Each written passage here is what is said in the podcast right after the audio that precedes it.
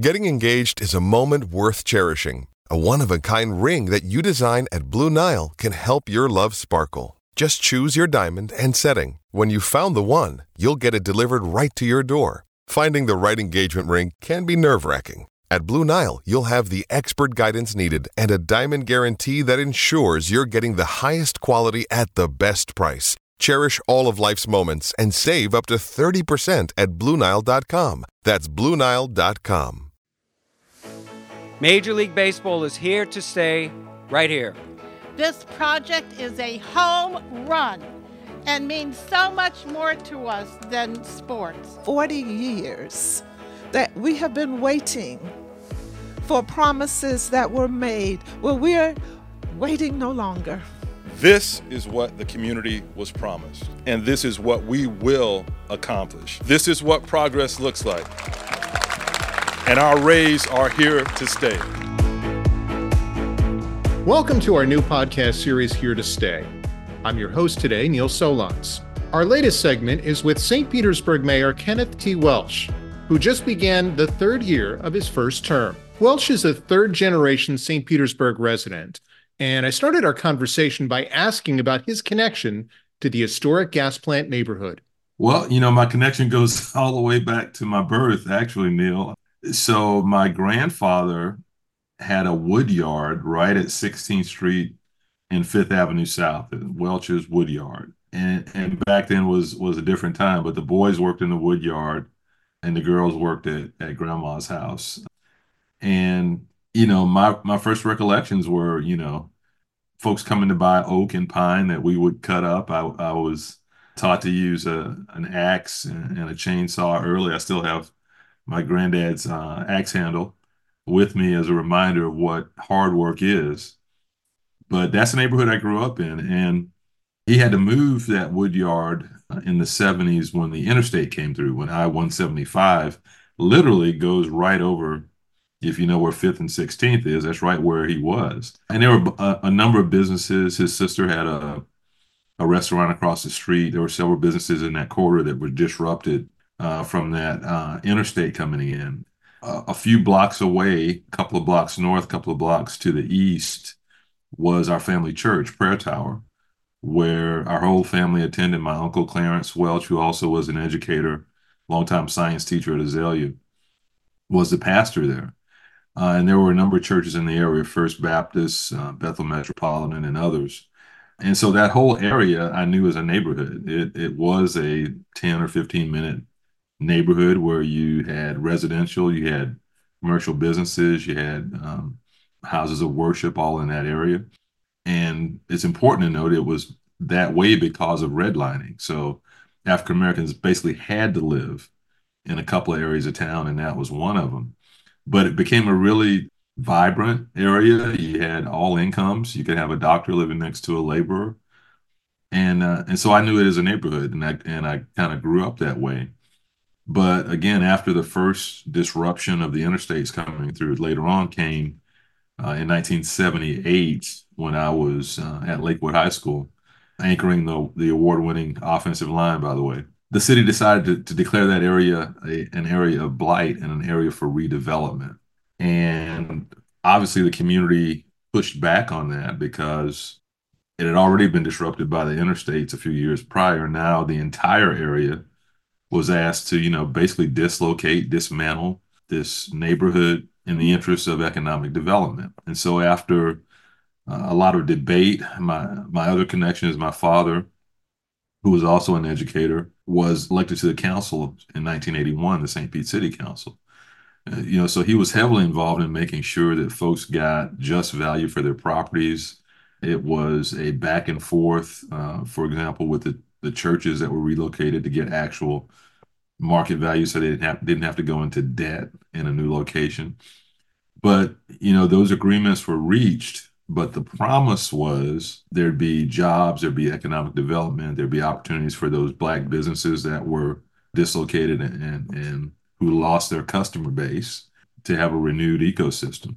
And of course, those things never happened over the years uh, as, you know, Tropicana Field's surrounded by 86 acres of asphalt.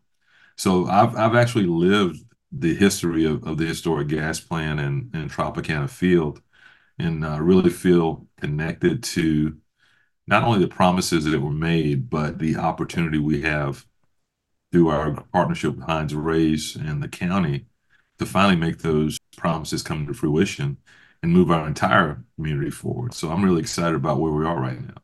And before we get to that aspect of it, with your personal connection, can you touch on maybe why is one of the the first duties in your your tenure as mayor you thought it was important to reissue the RFP. Well, it was time to bring this, uh, bring some certainty to this issue. You know, um, during the campaign in, in 2021, it, it obviously is one of the priorities that our community was was talking about. You know, we needed certainty on the Rays. We needed certainty on moving forward with a plan for honoring those promises of 40 years ago at the historic gas plant.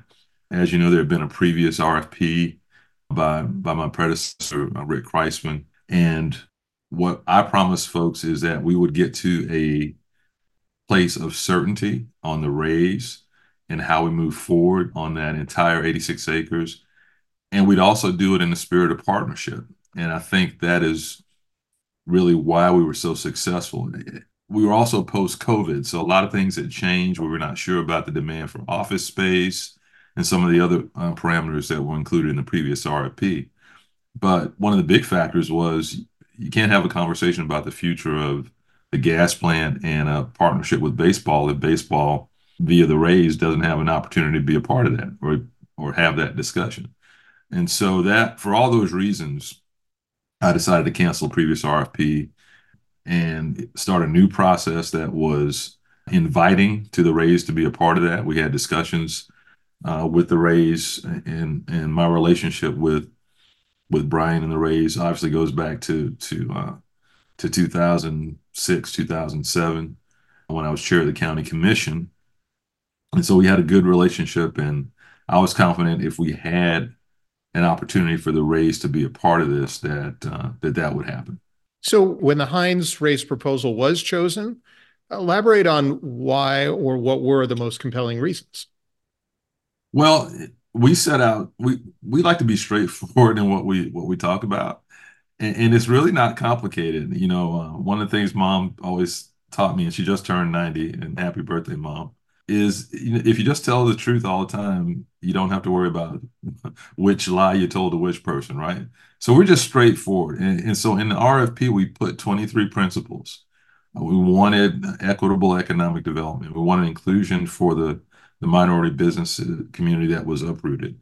Uh, we wanted substantial affordable housing. Uh, we wanted a real tangible way to honor the historic gas plant, not just a trail or a, a plaque, but we want to try to rebuild that ecosystem that existed. And the Rays and Hines were super responsive to those principles. Uh, they not only uh, respected our approach to equitable economic development, but they embraced it they brought a a capacity, and, and one of the things I'm really concerned about is our ability to actually get this done, not just have an agreement that looks good on paper, but we need to be able to implement this over 20 years. And certainly the Rays have a track record of 25 years in our city and county, and Hines brings capacity and capability in, in terms of what they bring to the table, their experience, but also their equity and I was very confident that they were the best proposal to to make this actually come to fruition. Hey, it's Kaley Cuoco for Priceline. Ready to go to your happy place for a happy price? Well, why didn't you say so? Just download the Priceline app right now and save up to 60% on hotels. So, whether it's Cousin Kevin's Kazoo concert in Kansas City, go Kevin, or Becky's Bachelorette Bash in Bermuda, you never have to miss a trip ever again. So, download the Priceline app today. Your savings are waiting Go to your happy place for a happy price. Go to your happy price, Priceline. Since you brought up the the 23 guiding principles for the project, can you elaborate a little bit on how that really helped inform your decision?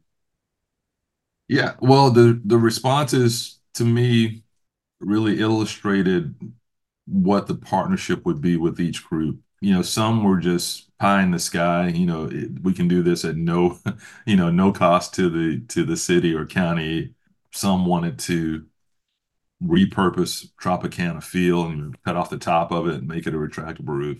And then you had two that I thought were actually um, really good, Sugar Hill and and the Hines Rays group.